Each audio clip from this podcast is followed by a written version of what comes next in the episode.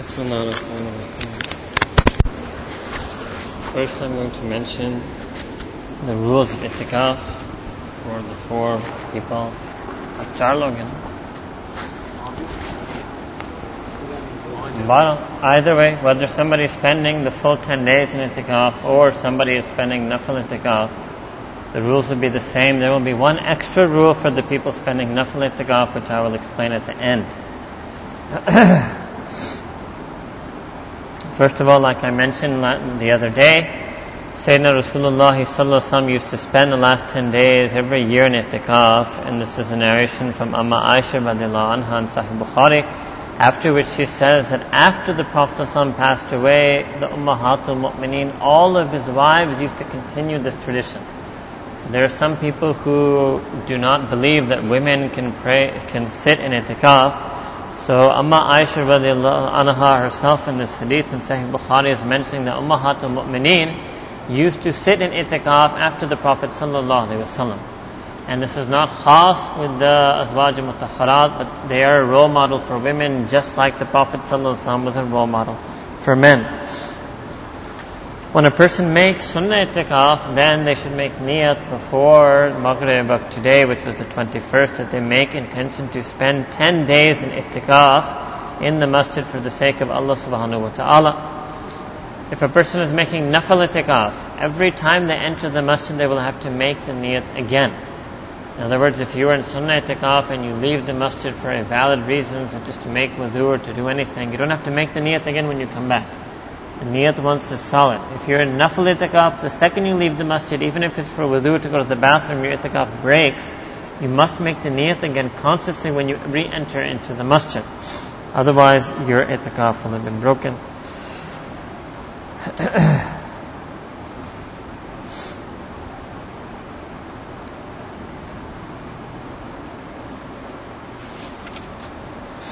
it is permissible to leave the place of itikaf for a number of reasons.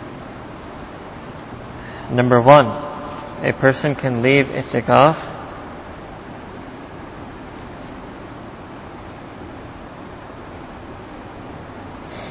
to relieve themselves to go to the bathroom. You must do so if you're in sunnah itikaf, you must do so in the masjid bathroom you must do so in the closest bathroom possible. If you go there and there is a line, it is permissible to wait. It is permissible to stand there and wait for your turn to use the bathroom. On the way to the bathroom, you should not stop to talk to anyone. But if while walking somebody says salam, you can return the salam, that is fine. Secondly, if you have to end up waiting for the bathroom, if somebody converses with you while you are waiting, then that is fine also. But the second your wait ends, you must interrupt that conversation. And the second you are done with using the bathroom, it it's mustahab to be in a state of wudu at all times. So it's better if you make wudu, and when you make wudu, you should come right back into the masjid. The person who's doing sunnah itikaf should not talk to anybody unnecessarily on the way or on the way back from making wudu.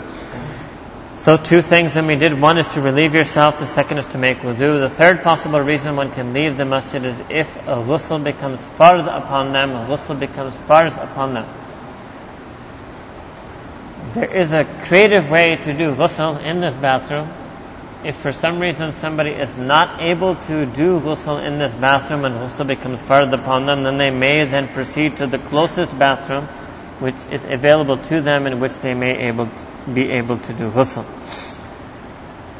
Inshallah, you will have people who bring food and drink for you, but the fourth reason, three reasons are leaving for the call of nature, second to make wudu, third to make farz ghusl. Fourth is if there is nobody to bring you food and drink, then it is permissible for a person in itikaf to go and get food and drink, but they must go, come right back and consume that food and drink inside of the masjid. This is a masla that would you would use in Makkah Mukarram and Medina Manawara because uh, there's not really food is not provided inside. So some of the people who make it off there, some people choose to live off of dates and water. They basically don't leave and they eat whatever little things they find. But it's permissible for somebody there to leave the masjid to get food and to come back. These are the only four reasons with which it is permissible for a person who is in sunnah itikaf to leave the masjid. If on your way to the toilet or wudu or for any of these reasons you leave, somebody says salam, you can say walaikum salam to them, but you cannot stop. You must keep walking. You cannot stop your movement. You cannot pause for them. Mas'ala on smoking, but we hope that all of you are non-smokers, so we will not tell you what that mas'ala is.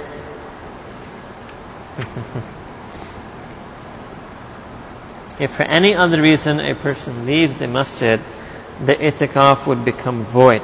And then their itikaf would convert from a masnoon itikaf to a sunnah itikaf. Things that are permissible to do inside the masjid. Um, the first thing is you should also be very clear what the hudud of the masjid are that you are doing sunnah or nafil itikaf in. And this masjid, that first door closer to us, this inner chamber is the masjid. The outer chamber does not constitute the masjid.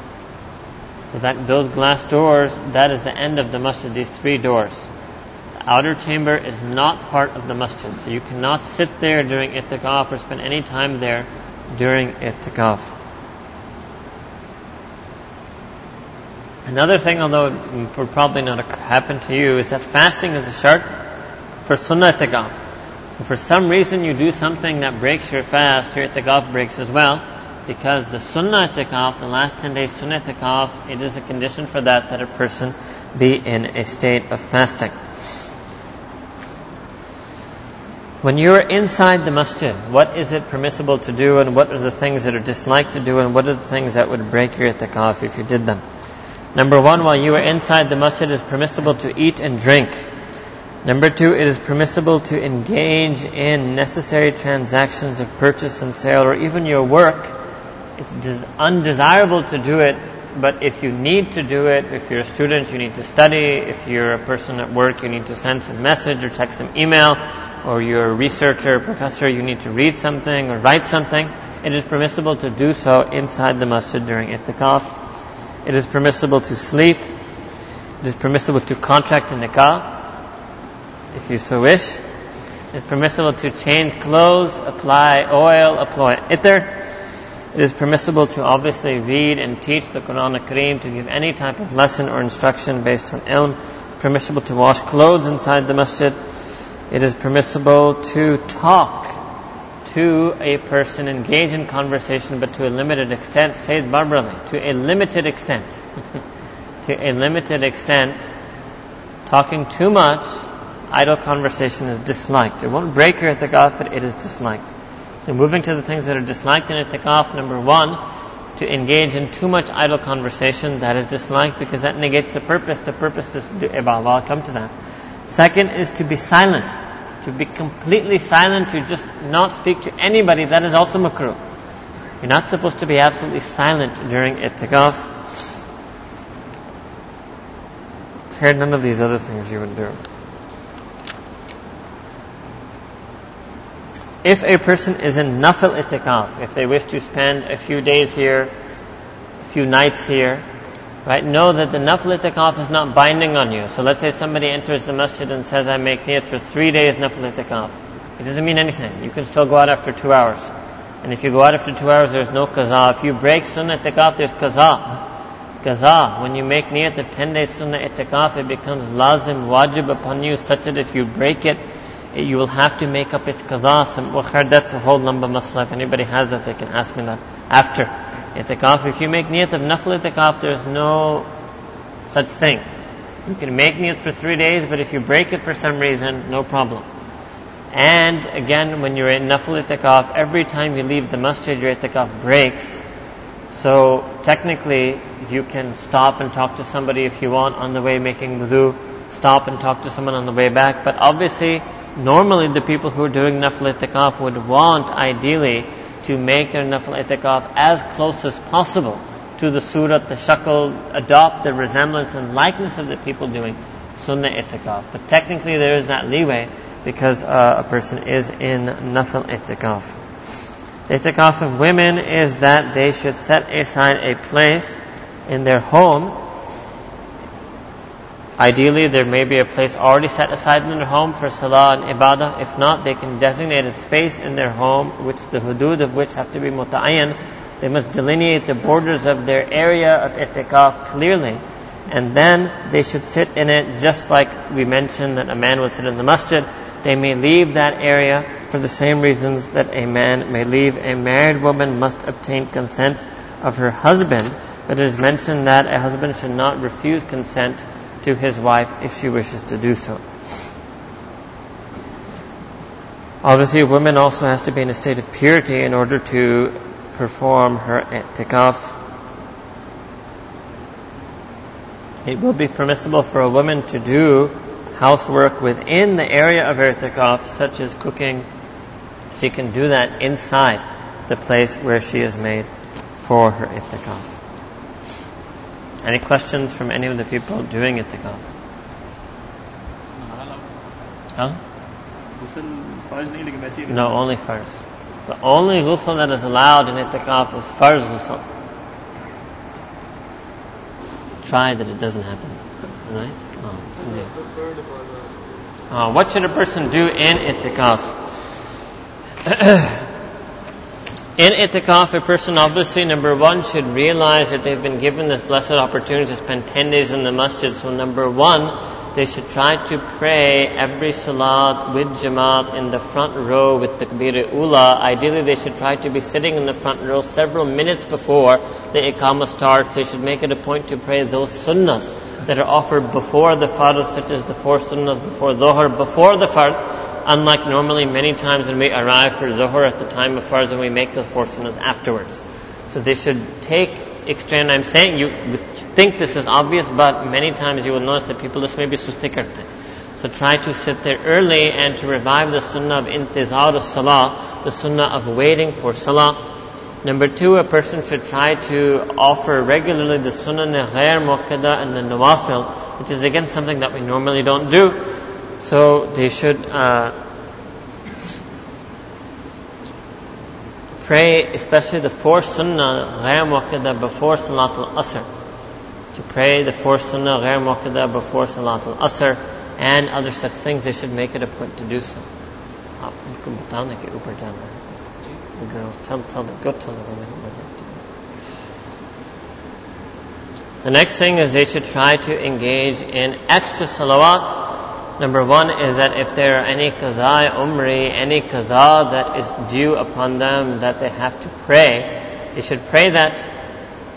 They may not be able to pray all the qadha that is upon them, but they should pray at least every day. They should try to pray one qadha of every prayer that they owe and make niyat after they pray that, that Ya Allah give me the tawfiq, the success, the ability to make up all the fajrs that are due upon me before I pass away. Secondly, they should try to be regular in tahajjud. And ideally, since they're staying in itikaf, they should try to pray eight rakahs of tahajjud, eight rakahs of tahajjud at night. And try to pray that in its proper, the most afdal time of that, which is in the last third of the night. In addition to that, they can pray salatul tasbih, Salatul tasbih means to say a particular tasbih, sometimes known as third kalima, which is Subhanallah walhamdulillah wa la ilaha illallah Allahu Akbar. The method for this is relatively simple. You're going to say it in four rakats. You're going to say this tasbih 75 times in each rakat. And the easy way I will mention to you, I will mention to you one sentence. You will not understand the sentence until I explain to you in detail, but after I explain to you in detail, this one sentence will be enough for you to remember you should recite Salatul Tasbih 15 times at the start and 10 times at the end of every rukn. Now, how will that work? That when the very first rakat, the very first start is Subhanakallahumma. Then after that, you will recite Salatul Tasbih 15 times. Then at the end of the Rukn of Qiyam, which means after, after saying Fatiha and saying Surah, you will recite it 10 times. Then you will go into Ruku at the end of the rukun of ruku, which means after saying Subhanallah Rabbil Azim three times, you will recite it ten times. Then you will stand up in qawma at the end of the rukun of qawma. In other words, after saying Allahumma Rabbana wa lakal hamd, you will say it ten times. Then you will go into sajda. At the end of that rukun of sajda, the first sajda, you will say Subhanallah Ala three times and say this ten times. Then you will sit at jalsa bayna sajdatain, the sitting between the two sajdas. After saying the sunnah dua at the end of that rukun, you will say it ten times. Then you will go into the second sajda. At the end of that rukun, you will say it ten times. You will not say it in the sitting of at-tahiyat because that does not occur in all four rak'ahs. That only occurs in the second and fourth rak'ah. This is Salatul Tasbih. Second thing you should do, so the first thing that is mentioned then is pertaining salah in itikaf. The second thing is that your tilawat, you should try to read as much of the Quran al-Kareem as you can. Ideally, you should try to finish the Quran al-Kareem entirely once in the month of Ramadan. Surely if you were sitting for 10 days at itikaf, you, and hopefully you would have been reading some of it before, but even if you hadn't, you will be able to knock off three pars a day, inshallah, in each of the 10 days of itikaf. This month, slight chance it could be nine days, so plan accordingly. Plan accordingly. Chance this year, Ramadan could be 29 days, therefore you'd only have nine days for itikaf. Number three, you should make an habit to say istighfar at least 100 times a day. Astaghfirullah rabbi min kulli dhanbi wa atubu ilayh.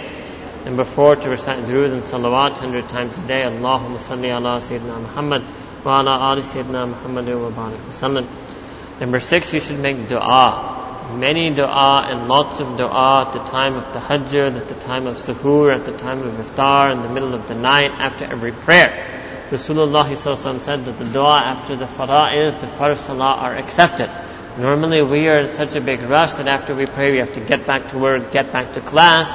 If you are in a state of itikaf, be it nafil or sunnah, take advantage of the fact that you have nowhere to rush off to after that prayer and try to spend some time in dua after the prayers that you offer.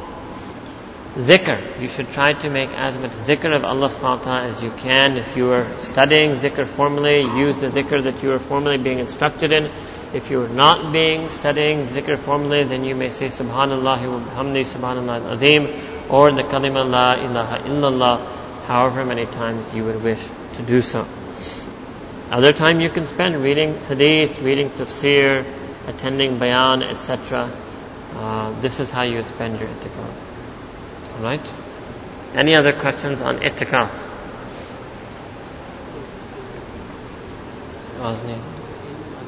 Yes, yes, you can study ilm, you can study ilm, you can do anything, any type of studying for the deen. You can even study your university studies during itikaf. Alright?